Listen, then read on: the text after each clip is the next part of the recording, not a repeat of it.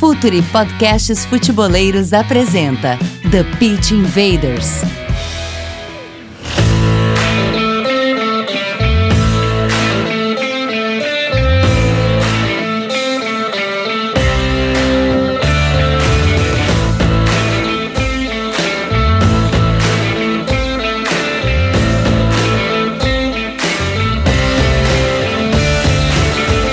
Olá, futeboleiros! Olá, futeboleiras! Futuri, podcast Futeboleiros, apresenta o The Pitch Invaders, episódio 132. Estamos no ar em mais uma invasão futeboleira. Assine nosso feed no Spotify, SoundCloud, iTunes, Google Podcasts e principais agregadores. Nossas análises têm a força da Instat, a maior plataforma de dados de alta performance para clubes e atletas profissionais. E quem ouvir este podcast na segunda-feira, deixa eu até ver que dia vai ser essa segunda-feira. Na segunda-feira, dia 15 de abril, já vai estar sabendo da nova atração no feed do Futuro Podcast Futeboleiros que está vindo do futuro. Fiquem atentos, stay tuned. Nosso agradecimento à nossa parceira editora Grande Área, que está lançando o livro sobre Jürgen Klopp. Inscreva-se na nossa newsletter, newsletter do Futuro, e concorra a um exemplar deste lançamento. E também cadastre-se, a gente sempre deixa essa dica aqui, no www.editoragrandearea.com.br. Hora da conexão, Mário Rodrigues, residente do TPI, do Calcio Pizza, e também na maioria dos podcasts do feed, dos podcasts do Brasil inteiro. Dali, Myron! E aí, presidente? É, feliz de estar aqui de novo, né? TPI é o nosso filho que já está quase na pré-adolescência, então a gente tem que estar tá perto dele. Calcio Pizza tá gatinhando ainda, mas está tendo uma adesão do povo bem legal. Tenho curtido os resultados aí. Vamos debater essa pauta que tanto, tanto gosto. Valeu, Calcio Pizza é pop também. Mais um do time, Eduardo Secone, professor do Futuro Lab. Por enquanto, com o Pergunte ao Jogo, mas prometemos novidades em breve. Análise de desempenho, fundador da Performance e Análise de Desempenho e Mercado. Dali Secone, bem-vindo de volta. Obrigado, Eduardo, Myron, todo mundo que está participando e nos escutando, é sempre uma honra. E também com a gente, Douglas Batista, analista e torcedor do Liverpool. Dali Douglas. Fala, Eduardo. É, quero agradecer aqui a oportunidade aqui para falar um pouco do Liverpool, um pouco do Klopp, né? Esse cara que todo mundo aqui gosta. E com a gente também, André Coelho, administrador do perfil Borussia Dortmund Brasil no Twitter. Dali André, bem-vindo. Muito obrigado, agradeço muito o convite e a oportunidade de a gente falar um pouquinho de como o Klopp ele tem alguma diferença em relação ao atual Borussia Dortmund lá atrás, dizendo agora, é uma discussão para a gente falar aqui. Muito obrigado pelo convite, hein? Demais, Invaders, vamos invadir o mundo de Klopp.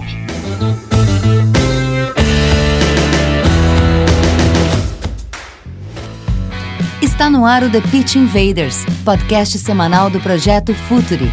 Cultura, análise e informação, com a profundidade que o futeboleiro merece.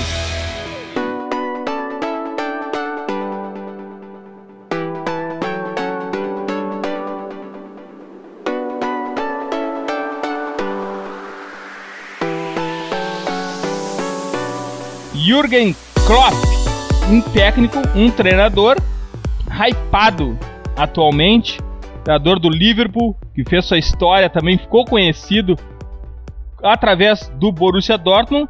Vamos entender um pouco mais a história dele no Borussia Dortmund. André, conta pra gente a influência do Jürgen Klopp não só no futebol do Borussia Dortmund, mas no clube.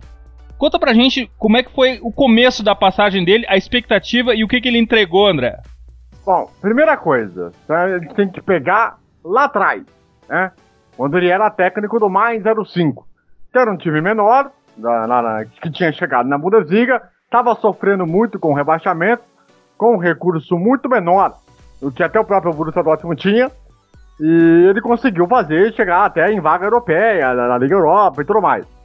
Quando o Borussia Dortmund resolveu apostar nele para com uma ideia, uma filosofia, um jeito de jogar mais ofensivo, uh, muitos estavam meio desconfiados aí da maneira de como seria, né? Até pelo alguns jogadores você pode contestar, né? O Chimel's da vida, outros jogadores que que talvez teriam mais sucesso em outras equipes menores. Acabou dando certo, pegou uma geração muito boa, não só de Lucas Barrios, não só de Lewandowski, é, que aí, junto com o Watzek, que hoje é o, vamos dizer assim, o gestor do Borussia Dortmund, ele fez com que colocasse essa ideia em prática, de ser um time mais ofensivo, uma transição mais rápida, um contra-ataque mais rápido, e isso na Bundesliga deu uma agitada de, de uma maneira tão grande que conseguiu os dois títulos da Bundesliga de uma maneira fantástica, inclusive sendo a segunda delas na última rodada, brigando ponta a ponta pelo título, e depois os dois títulos da Copa da Alemanha também, também em cima do Bayern de Munique. Ou seja, isso faz uma diferença muito grande. Isso representa muita coisa. Então, até por isso, essa, esse caminho, esse início, nos três primeiros anos, depois dos dois títulos, fez isso muito bem. Porém, aí depois a gente pode falar um pouquinho mais pra frente, em relação aos dois últimos anos dele de contrato. Que aí talvez seja um erro que ele tenha cometido, ou a diretoria do Dortmund tenha cometido, em relação a algumas decisões que acabaram que o próprio Klopp acabou tomando em relação ao seu elenco, até pela perda de jogadores, enfim. Alguns detalhes a mais, né? Secone, é, é, é legal essa, essa intervenção do André, porque o, o Klopp, Klopp não chega hypado no Dortmund, né? Ele constrói essa, essa história a partir do Dortmund, mas também chega sob desconfiança, ou pelo menos do não conhecido do grande, do grande público. É ali que as ideias deles começam a ser conhecidas na Bundesliga, né, Secone? Sim, e, e, o que pode ter ajudado também essa visibilidade é que ele rapidamente conseguiu uh, fazer um confronto com uma equipe que estava em evidência na Europa, né? Porque o Bayern Uh, principalmente a partir da chegada do, do Guardiola, que virou tipo um, um nêmesis do Klopp na Alemanha, uh, atraiu o holofote da imprensa esportiva mundial lá para a Alemanha. E isso, uh, quando tu vê o Borussia, que tinha uma capacidade de investimento muito inferior, rivalizar com o Bayern e, e disputar o título da Bundesliga e as Copas alemãs, e até mesmo a Champions, né? Isso uh, faz com que uh, o trabalho seja melhor observado, porque não é fácil rivalizar contra uma estrutura dessas, contra um treinador desses, os jogadores que o Bayern tinha. Então talvez tenha ajudado um pouco o fato dele ter encarado de frente uma rivalidade que uh, muita gente não conseguiria suportar, né? Uh, tamanho o, o desafio que era enfrentar um, um gigante desses. E ele fez com uh, muita bravura, que é a característica dos times dele, né? Ele, ele transmite essa coragem, essa bravura, essa competitividade, e isso uh, foi uma grande, uh, um grande catalisador do sucesso dele, eu acredito. Douglas, a gente não vai fazer uma linha do tempo aqui estruturada, a gente vai ir, vai voltar no tempo, na cronologia da história esportiva do Klopp, porque a gente quer misturar e ressaltar algumas diferenças e semelhanças do Klopp do Dortmund e do Klopp do Liverpool. Quando ele chega no Liverpool, Douglas, já é com outro hype, já vem com uma uh, com uma história a ser contada pela grande passagem dele pelo Dortmund. O que que o Liverpool foi buscar no Klopp, Douglas? Uh, acho que assim, antes da gente começar a falar de como foi a chegada do Klopp, acho que é legal voltar um pouco para ver como foi que ele pegou, como era a situação um pouco antes dele. O Liverpool vinha de três temporadas do Brendan Rodgers, é, incluindo aquela que o time foi vice-campeão. E o Brendan não fez uma temporada boa e foi demitido no começo da temporada 15-16. E aí pega uma coisa com relação ao Brendan que foi um, uma coisa que não tinha com ele e passou a ser uma exigência do Klopp e entra justamente nesse caso do hype que você falou. Antes, pelo menos na era Brendan, ele não tinha a liberdade para contratar jogadores. Os jogadores que chegaram no Liverpool, é, a maioria não era por indicação dele. Era um comitê de que tinha um comitê de contratações que escolhiam jogadores aleatoriamente e mandavam para ele. E quando o Klopp chegou, ele chegou com uma das exigências dele que ele tivesse autonomia total nas contratações do Liverpool. E com certeza ele só conseguiu por causa do nome todo que ele chegou, por causa de todo o hype. E todo o entorno do Klopp foi totalmente diferente. Assim, a apresentação, desde que ele chegou, é, o apoio da torcida. Você vê que até hoje, mesmo quando o Liverpool dá uma, é, umas balançadas na temporada, tem, é diferente com ele do que com era com, com outros. Myron, o que, que a gente consegue traçar de uma linha que identifique o Klopp nesses dois trabalhos que até hoje são os trabalhos fundamentais do Klopp, Dortmund e Liverpool, consegue achar algo que presente nos dois times que diga tá aí uma linha que determina o trabalho do Klopp? Gegenpressing. É isso, assim. Se a gente fosse falar de algo, é pressionar a bola. É, é um jogo mais vivo, mais. O, e o Klopp, ele, ele é o cara do jogo vivo. A bola tá sempre viva. O jogo não para com o Klopp. E mesmo ele tentando mudar no. Mudar no, no, no Liverpool, as melhores, os melhores jogos são quando alguém parte para trocação com o Liverpool e vira um, vira um chumbo trocado e o Liverpool geralmente costuma se dar bem. Foi assim no Dortmund com jogadores um pouco mais pausados até. Ele tentou encaixar o Perisic nisso e não deu e era um cara que, que eu pensei que ia dar certo. Mas se eu, se eu pudesse falar algo, esse algo é pressão na bola, pressão na bola. E é isso aí. André, o Klopp mudou muito o Dortmund de como ele era antes, o modo de jogar. Eu não estou falando nem na performance, mas eu estou falando na essência do jogo do Dortmund. Ele influencia muito na essência do jogo do Dortmund. O Dortmund passa a, a apresentar um jogo, uma ideia de futebol diferente com ou melhor, bastante diferente do que era antes com o Klopp? Olha, assim, se você pegar depois que o Klopp saiu, o Tuchel não era um estilo completamente diferente. Né? De, de, de posse de bola, não era um time tão, tão ágil assim, mas você tinha um resquício, uma coisa pequena que era exatamente a transição mais rápida, né? Que era uma coisa de uma, da, da forma de que o, que o Klopp gostava de fazer e dessa questão de jogar no um contra um no mano a mano. Hoje, com o Lucian Favre, ele tenta recuperar um pouco disso. Né? Ainda que pouquinhas coisas. Tudo bem tem um dedo de cada um do técnico, tem a sua ideia, né? Que acha que pode ser mais ideal. Mas é, é nítido que algumas, alguns detalhes do, do, estilo de jogo, da, do, do, da forma da própria liga, principalmente, que isso também acaba ajudando, né? Faz com que uh, tenha ainda alguma coisa dele ali no Dortmund hoje em dia. Apesar de que né, hoje temos um, um elenco muito mais curto, né? E isso atrapalha um pouco essa, essa coisa de você colocar em prática, né? Mas de qualquer forma, acho que ainda tem uma coisinha raizada, mesmo que pouca coisa, mas ainda tem. Secone, e a influência do Klopp nas ligas? Porque são ligas de futebol diferente. O futebol do Klopp uh, na liga, na Bundesliga, e o futebol do Klopp na Premier League. Como é que é a influência deles nesses campeonatos? Eles se adaptam?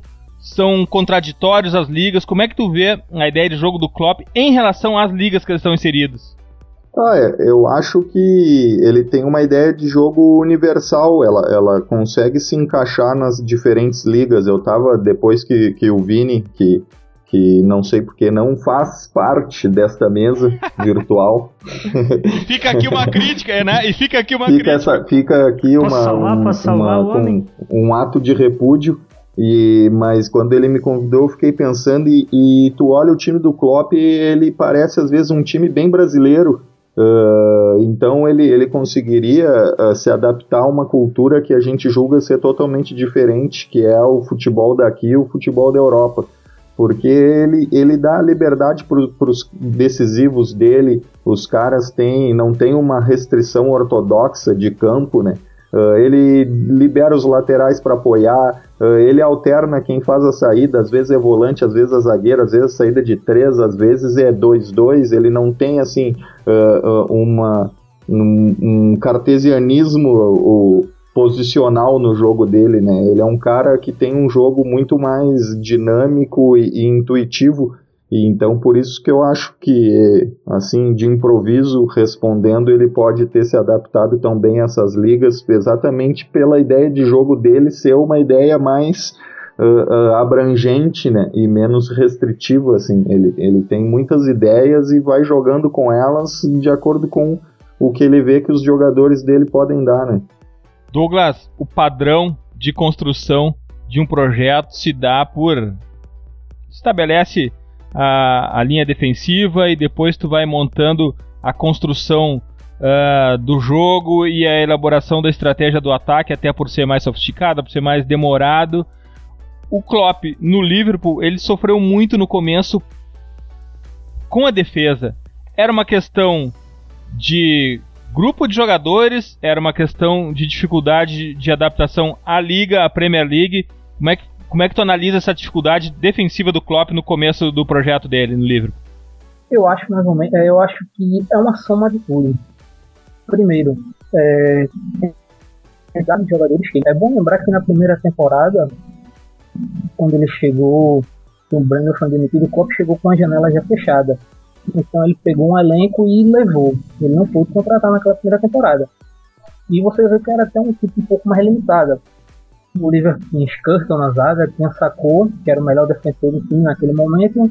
O Lovren, que ainda não era esse Lovren. Acho que esses três eram os principais, os que jogavam mais.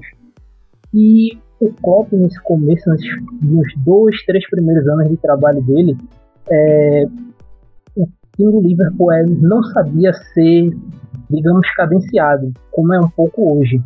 Hoje você vê o Liverpool que consegue jogar um pouco atrás da linha da bola, você vê um Liverpool que consegue controlar a bola no campo de ataque é, com a posse, mas nessa época não, o Liverpool era agressivo os 90 minutos, o tempo todo. E era sempre a defesa alta, sempre aquela pressão, e isso começou a dar uma complicada, principalmente quando ele enfrentava alguns times é, justamente é, da parte de baixo da tabela. Porque tu soma esse estilo totalmente agressivo e alguns jogadores de defesa que não são tão rápidos, que não são. É, que não pressionam tão bem, os times, assim, o Liverpool sofria muito com o Burnley. Eu acho que esse é um exemplo muito legal, porque era um time que sempre apostava no jogo direto, o jogador, o centroavante deles ganhava a bola, conseguia superar a pressão do Liverpool ele ganhava a bola dos defensores que não tinham é, físico e técnica para recuperar e sair armando um contra-ataque. O Liverpool sempre sofrendo no contra-ataque. E é mais ou menos isso. Dos tempos para cá começou a mudar porque o Klopp também ajustou a defesa. É bom lembrar também que o Liverpool defendia muito quando defendia atrás da linha, da linha da bola num 4-3 com apenas três defensores no meio campo. Então o meio de campo do Liverpool é, ficava um pouco mais exposto. A linha de zaga do Liverpool estava sempre sendo bombardeada. Enquanto tu não tem é, defensores de grande qualidade, como era na época, isso virava sempre, era sempre alvo. E com é, mais ou menos do começo de 2018 até agora, você vê que ele conseguiu equilibrar mais a equipe, é uma equipe que hoje consegue se defender, o Liverpool consegue defender tanto com os três na defesa, que melhorou muito é, as trocas de posições entre eles, é, aquele movimento de pêndulo na defesa, quando o adversário inverte a bola de um lado para o outro. Isso mudou muito. E a chegada do Van Dijk, que melhorou de forma absurda a parte técnica da defesa, e a chegada do Van Dijk não levou só o futebol dele, ele levou o futebol dos companheiros dele, como o Lova e o Matip. Myron, uma grande característica dos grandes técnicos é melhorar os seus jogadores. É fazer eles chegarem a um nível que eles não imaginavam chegar. O Klopp tem isso, tu consegue ilustrar isso com algum jogador que esteve com ele nos projetos dele e que foi além do que se imaginava, ele conseguiu evoluir o jogador? Ah, ele é. Ele, o homem brinca de. brinca de de tirar o máximo de jogador. Foi assim com. Chegou a ser assim com o Hummels na zaga. Foi assim com o Schmelzer, que foi bom lateral com ele, melhorou muito. Ele conseguiu colocar o Royce num nível absurdo antes das lesões. E agora no Liverpool ele vem fazendo um trabalho com a dupla de laterais, por exemplo. O, o Alexander Arnold, que é um menino lançado por ele, eu acho que é o primeiro menino que ele realmente lança no Liverpool, chega e joga que joga bem, na minha opinião. Ninguém, nem o lateral direito na temporada joga mais que o Alexander Arnold. O, o Robertson, que chegou por pouquíssimo dinheiro, melhorou muito com ele, muito com ele. É um zagueiro, é um lateral que agora ataca muito bem. Sadio Mané ele transformou num finalizador. E isso tem muito a ver do jeito que o Klopp gosta de jogar. Os laterais ficam expostos e também, como o Secone disse lá no início, eles são eles são muito de ele dá liberdade para apoiar isso. Tu tem que melhorar, tu tem que ser mais completo nos fundamentos, né? O Mané virou um finalizador muito bom, apesar de ainda dar uma pecada na decisão. Mas ele melhora tudo que é jogador Firmino, por exemplo. Firmino, além dos gols, além das assistências, além das leituras de jogo, além de ser um articulador tremendo, virou um defensor ótimo, ele recupera muita bola. Saca? O, o Klopp, eu não, eu não gosto da alcunha que deram, que chamam o Klopp de superestimado. O Klopp, ele, ele foi tão superestimado por um tempo que agora ele vem sendo subestimado nessas qualidades como treinador. Ele é um cara, eu acho, muito acima da média, assim. Ele é o nêmesis do Guardiola mesmo, como disse o Secone, eu tenho que concordar na minha opinião, se a gente fosse pegar um tra dois trabalhos recentes assim na, na Europa de melhoras de jogadores é o, o City do Guardiola, que pode ser pauta outra semana, outro dia, e o Liverpool do Klopp, que melhorou muito jogador por aí. André, qual o tamanho da ambição do Dortmund antes e depois do Klopp? Ele chegou a mexer nisso num item fundamental de um clube, a ambição do Borussia Dortmund depois do Klopp, durante depois o legado que o Klopp deixa, ele mexeu nisso também. O clube é um outro clube no cenário europeu? Olha, assim, tá, até que pelo que o Mário falou aí da questão dos jogadores que ele conseguiu extrair para si, eu poderia lembrar aqui o Subotic, que era um zagueiro que muitos duvidavam, né? O Sérvio, e hoje ele é o cara respeitadíssimo até hoje. Tanto que, só para vocês terem uma noção, foi graças ao Subotic que ele ganhou as duas dois campeonatos, que, que ele ganhou na Bundesliga e também na Copa da Alemanha, e o elevou o patamar de respeito ah, do, do, do, zagueiro perante ao, aos outros. Né? É, é, é, essa também é a questão. Outro jogador também que muitos também duvidavam, o Kroos, né? que era um jogador também que era limitadíssimo, todo mundo metia a lenha nele, e ele sabia extrair o máximo dele da maneira como, como deveria. Respondendo a sua questão, o único problema que o Dortmund, é, ao pegar muito do legado dele para mudar esse patamar, foi o fato de não ir ao mercado de uma maneira, vamos dizer assim, mais forte. Não porque por questão econômica, até porque o Dortmund teve seus momentos de crise no início dos anos 2000, mas, ah, é, por exemplo, nos dois últimos anos dele, uh, no, no Dortmund, antes de ele sair por um ano sabático, né? Antes de ele ir pro Liverpool. O que que acontece? Ele simplesmente ele pede pro WhatsApp alguns jogadores que para poder aumentar o nível do elenco e o WhatsApp simplesmente vai, não vai ao mercado. Ele perde o jogador e não repõe ninguém à altura. Tanto que no começo do penúltimo ano dele na, na Bundesliga, ele começa na zona de rebaixamento teve que golear o, o, o equipe do Mais 05 na, na, no momento do final do primeiro turno para você tentar dar a volta por cima e o time andou e, e chegou à vaga na Liga dos Campeões. Mas o grande problema foi esse. É a forma como ele lida ao mercado. Ou seja, é, ele pegar um jogador, ele pedir para a diretoria e a diretoria não fazer absolutamente nada para repor. Nada para repor.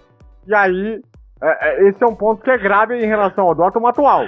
O Dortmund hoje está no patamar dos gigantes, está conseguindo chegar entre os grandes, mas tem esse problema da questão do elenco curto que ainda não aprendeu a lidar, a aumentar o elenco e também a repor saídas e vindas de jogadores. Secone, quais são as plataformas preferidas do, do Klopp?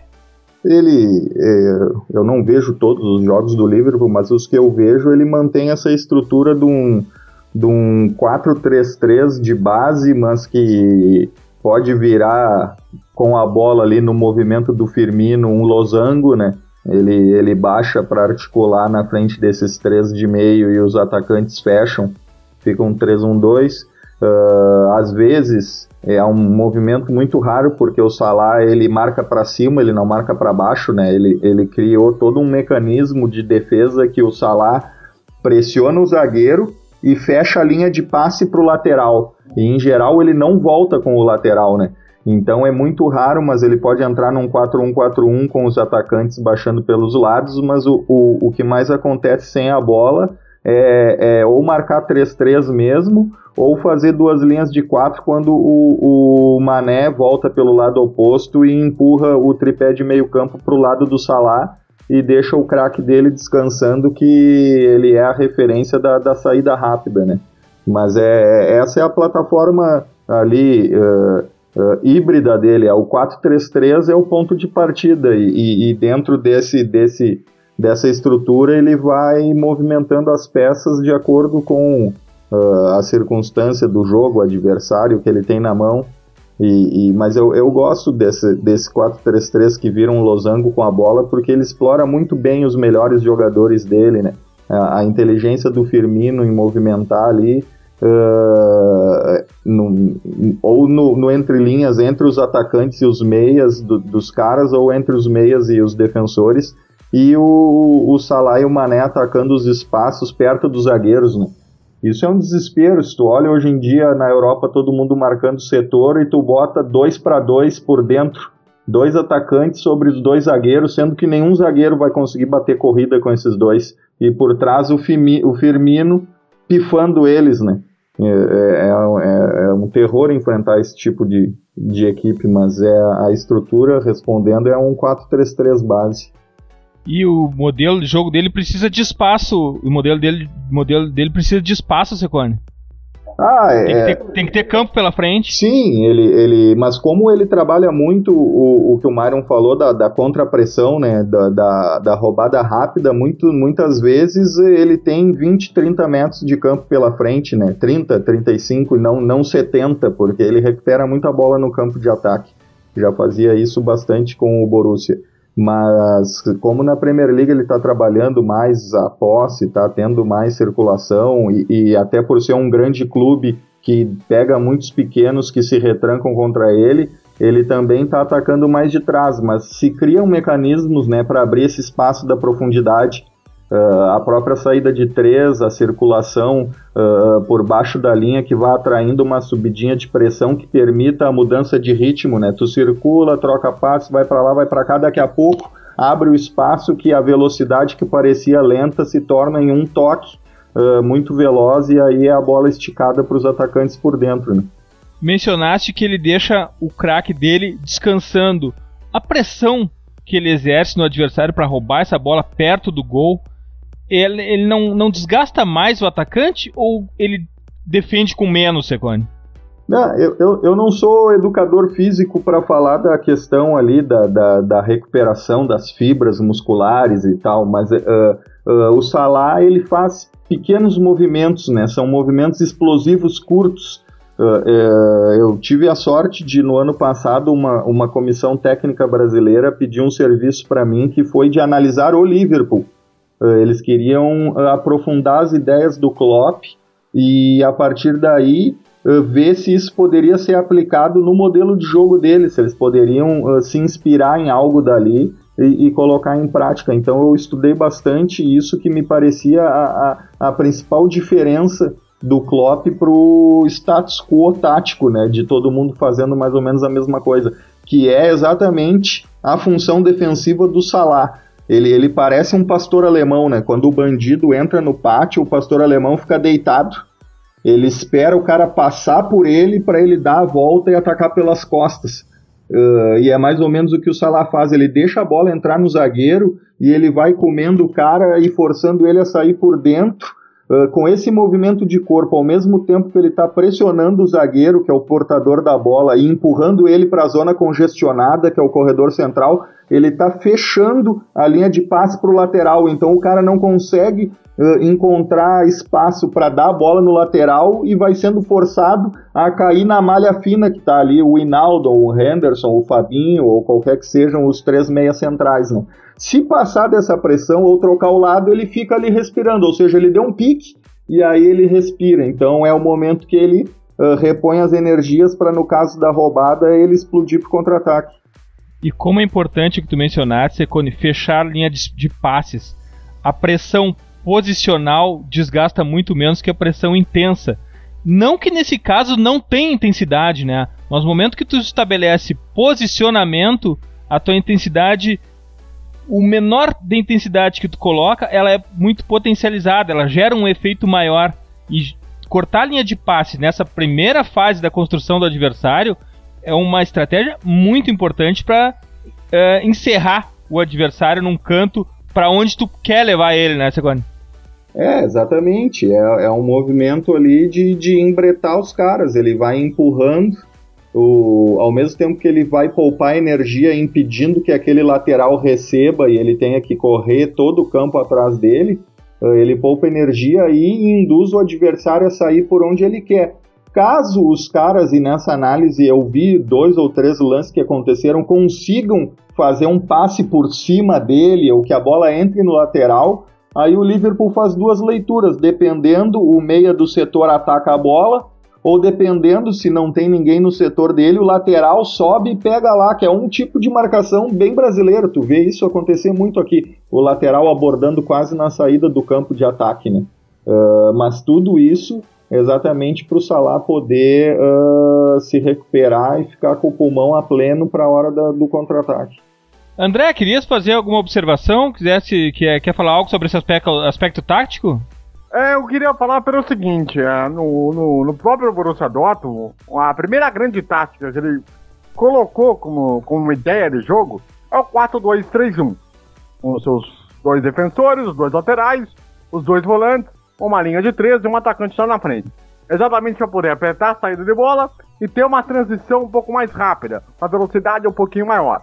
E isso foi, no Liverpool, ele, vamos dizer assim, que ele adaptou ao que ele tinha feito no Borussia Dortmund, no Liverpool, principalmente, eu vou até colocar aqui como um exemplo, não sei se vocês vão, vão, vão se lembrar, da agora a partida da Liga dos Campeões contra o Bayern, quando ele, no primeiro momento do jogo, ele sempre foi apertar o último terço do campo. Para quê? Para você ganhar o meio campo. Você ter a posse de bola do meio campo de maneira mais, mais rápida, mais eficaz. É, tanto que isso é uma coisa que muitos clubes, até da própria liga, não sabem administrar. No caso, na Alemanha. No, no sentido de você apertar, apertar, o último terço do campo e ter a posse de bola de uma maneira mais decente. Acho que esse é, o, é, a grande questão da, da, da coisa. Esse 4-2-3-1, para mim, foi um grande embrião do Klopp para poder impor a sua ideia e que deu muito certo acho que 90% das vezes, pra, pra ser bem honesto. Douglas, hoje o Liverpool, ao contrário do que mencionaste da, daquela primeira temporada que ele chegou com a janela já fechada, não podia fazer a contratação. Hoje, hoje é um Liverpool já estruturado e montado integralmente por Klopp. Hoje as ideias dele estão traduzidas integralmente no campo. É, totalmente, cara. Totalmente. É, em todos os aspectos, assim. E você vê que até as contratações dele já são visando é, coisas futuras da equipe. Porque, como eu mencionei mais cedo, o Liverpool atual não é um Liverpool totalmente aquele Liverpool 100% agressivo, pressão o jogo todinho, um time que não sabe descansar. Hoje você vê um Liverpool que é, consegue cadenciar o jogo para isso ser necessário ele precisava de um ou mais meio-campos que encaixassem nisso. O Klopp foi lá e trouxe Fabinho, o Klopp foi lá e trouxe Keita. Você vê isso até na forma que ele roda o elenco. Quando são jogos que o Liverpool precisa disso, que o Liverpool vai ter mais bola, vai é, passar mais tempo no campo do adversário, ele inicia com Fabinho, ele inicia com Keita. Quando é um jogo que o Liverpool precisa é, ser extremamente atenuante, pressionando ali o último terço, que os meios de campo têm que ser, é, usando linguagem mais chulo, cachorros ali pressionando os volantes rivais, ele entra com o trio que a torcida começou a chamar de Milner, que é Milner, Henderson e Wijnaldum.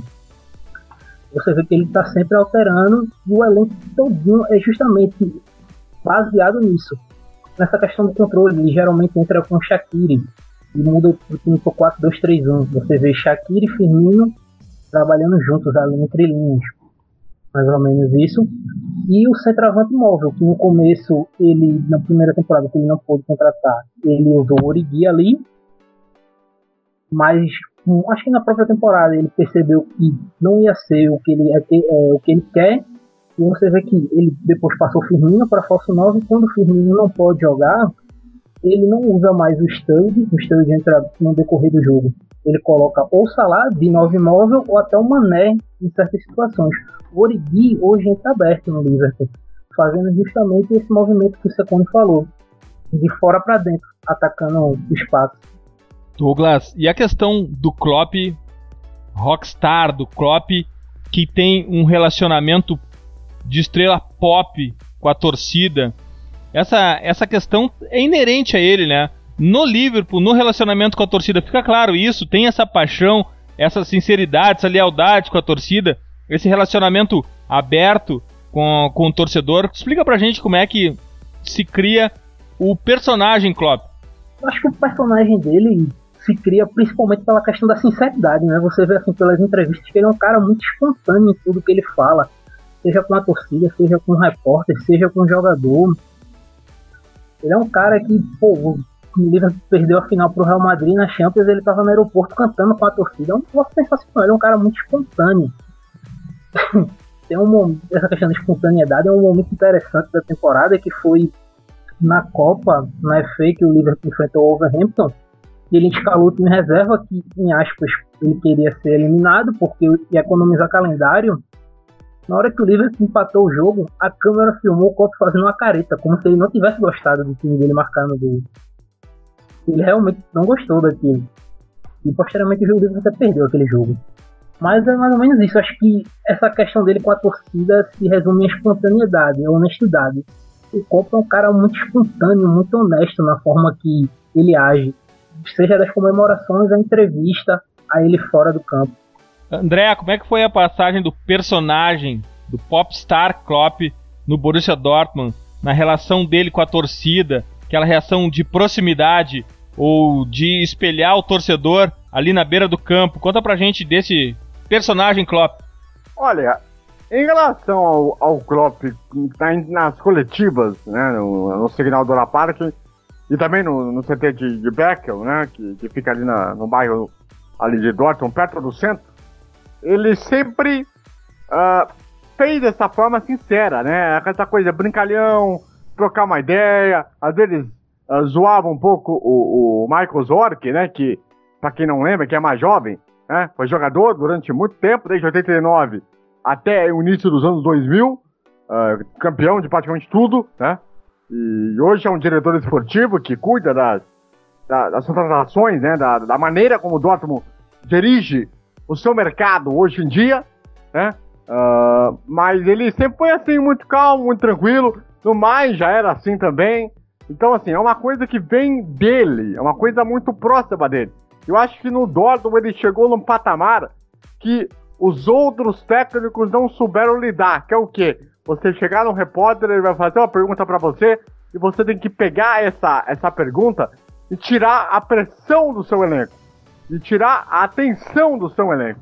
Isso uh, talvez seja o grande diferencial do Klopp hoje que talvez o Guardiola não tenha, que é essa questão do de lidar com o jornalista, de tirar a pressão do jogador. Isso faz uma diferença muito grande antes, durante e depois do jogo.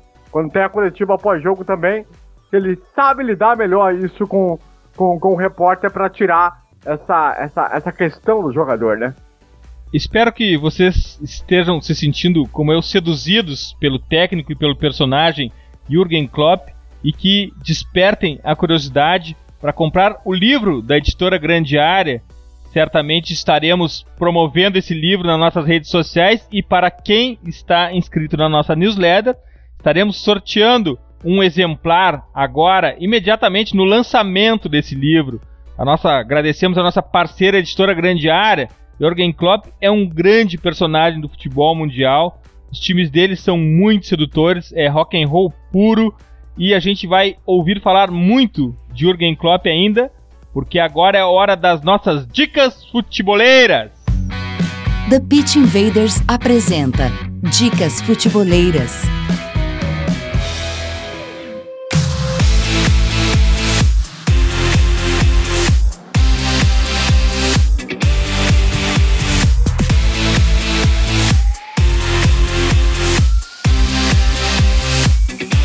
A minha dica futeboleira é não podia deixar de ser o guia das quartas de final da Champions League, um guia absolutamente completo que está no www.futre.com.br.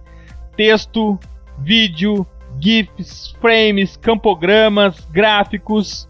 Só para listar aqui o que, que tem nesse guia: análise do Manchester City por Igor Júnior, análise do Tottenham por Henrique Lete, a análise do Porto por Red Scouser, Antônio Duarte, a análise do Liverpool por Matheus Souza, a análise do Juventus por Jorge Luiz, o nosso passe e posse, a análise do Ajax por Vinícius Dutra, sabe muito de futebol europeu, a análise do Barcelona pelo Invader Gabriel Correa, a análise do Manchester United por Lucas Filos. Todos esses analistas análises completas, com muitos dados, mas de facílima compreensão para que vocês avaliem os jogos dessas quartas de final da Champions League com uma ideia do que está acontecendo em campo. Fica aqui desde já o alerta de spoiler. Myron, qual a tua dica futeboleira?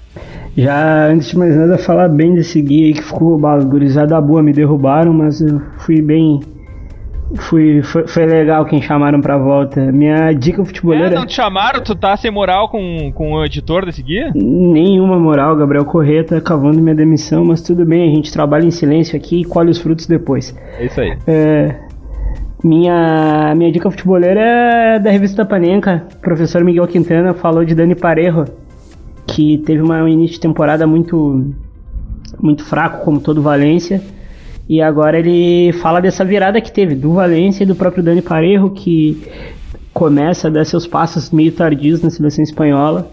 É um jogador, é um jogador maravilhoso, um daqueles subestimados que a gente vai vai esquecer com, com o tempo, mas é um jogador de, de, de enorme qualidade. Já quero deixar o, abraço aí em todo mundo que participou, Secone aí que tá devendo a visita pra gente, Popoto, o André e tu também, presidente. Valeu, viu? Graças, Myron. Dale. Seconi, tua dica futebolera? Ah, eu vou. Vou promover o produto da firma, já que eu tenho escrito pouco e, e participado pouco ali do, do alvoroço das redes sociais. Estou muito é velho, né, presidente? Tá velho e, e, e, e exerce esse personagem de forma muito bem feita. E assume o papel. Exatamente. então, ali no, no site da Performance é .esp.br, ESP de esportes, né? performance.esp.br. O último texto é sobre algo inovador que a gente está desenvolvendo com a Esquadra Futebol de Porto Alegre, que é a análise de desempenho no futebol, um esporte que sempre foi muito intuitivo e pouco uh, uh, científico na, na, coleta de dados, e ele, ele, promo ele uh, gera muito mais dados do que os outros esportes, porque se computa tudo que se faz com o pé, com a coxa, com o ombro, então a gente está brincando e desenvolvendo algo que não existe, partindo quase do zero, juntando ali teoria de futebol e de vôlei e, e vendo na prática o que, que se aplica. Então tem um texto ali explicando como a gente desenvolveu os scouts, os mapas vetoriais, os vídeos de, de lapidação dos atletas. É só entrar ali no performance.esp.br e quem curte vai se divertir. Secone, a posição corporal é a próxima barreira a ser superada ou explorada pela análise de desempenho? Ah, já existem analistas que, que fazem isso. Uh, eu tive a oportunidade de trabalhar com o Antônio Cruz, que, que é do, do setor de análise do Grêmio, que ele tem um grande conhecimento sobre isso, então eu aprendi uh, bastante com ele quando ele fala sobre orientação corporal na, nas diferentes fases e da posição da bola. No futebol a gente trabalha isso a exaustão, porque é, é, é ela uh, uh, implica fortemente no resultado da ação um, todo, toda a mecânica do gesto, né? Mas no fut... Não dá tempo de dominar, né? É, e, e, e para direcionar e dar altura na bola, a, a, orientação corporal é preponderante. Mas a gente vê analistas estudando isso e até treinadores. Tem uma foto famosa do, da linha de defesa do Tottenham, do Pochettino, com os jogadores, uh, alguns virados de. Uh, todos eles de costas para as laterais, né? Nenhum de pé paralelo para o campo, mas sempre com o corpo virado para as arquibancadas, as costas para as laterais e, e, e, o, e a frente do corpo para o corredor central, né? Então é algo sim que, que vai cada vez mais também impactar na análise de desempenho.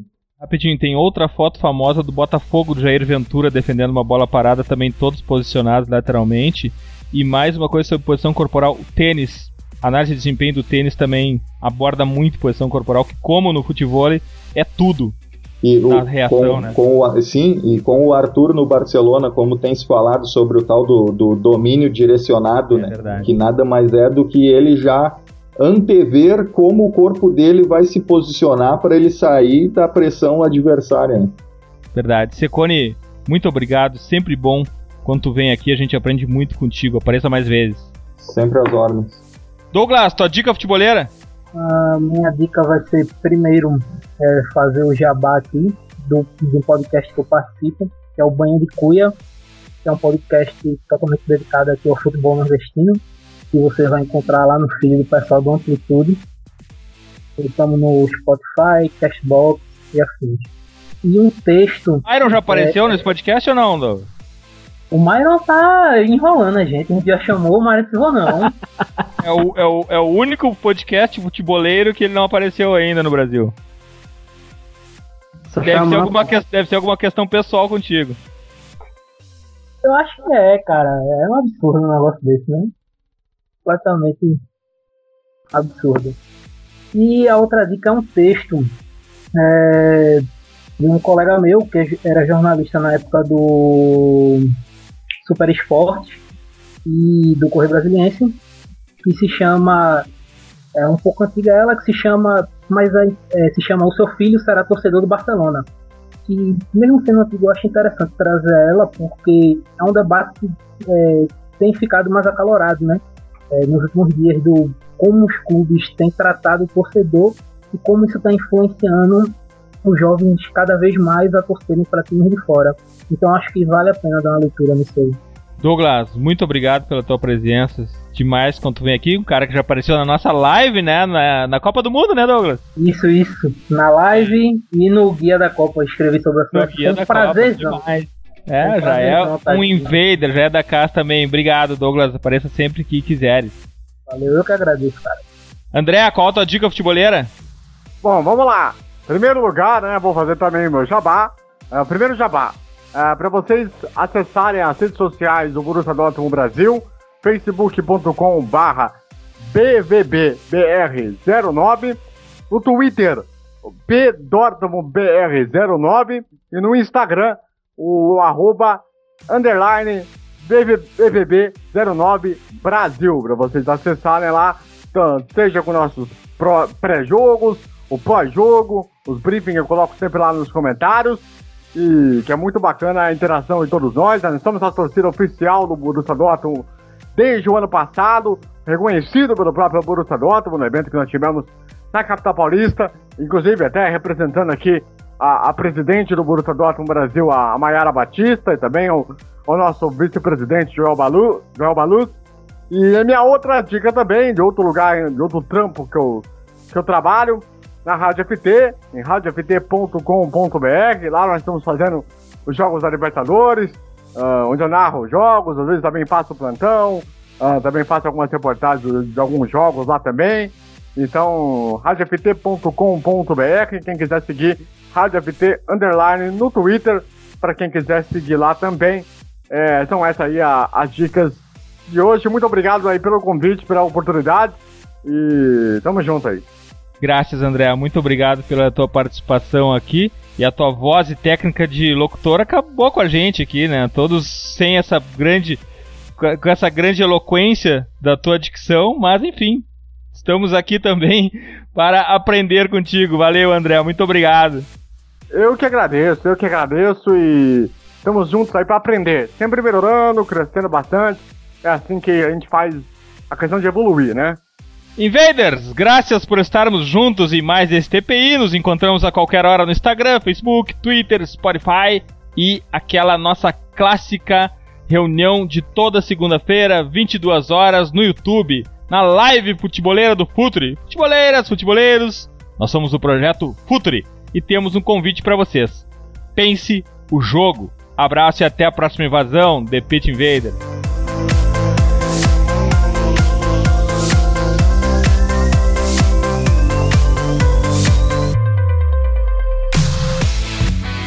Projeto Futuri apresentou The Pitch Invaders. Acesse www.futuri.com.br. Pense o jogo.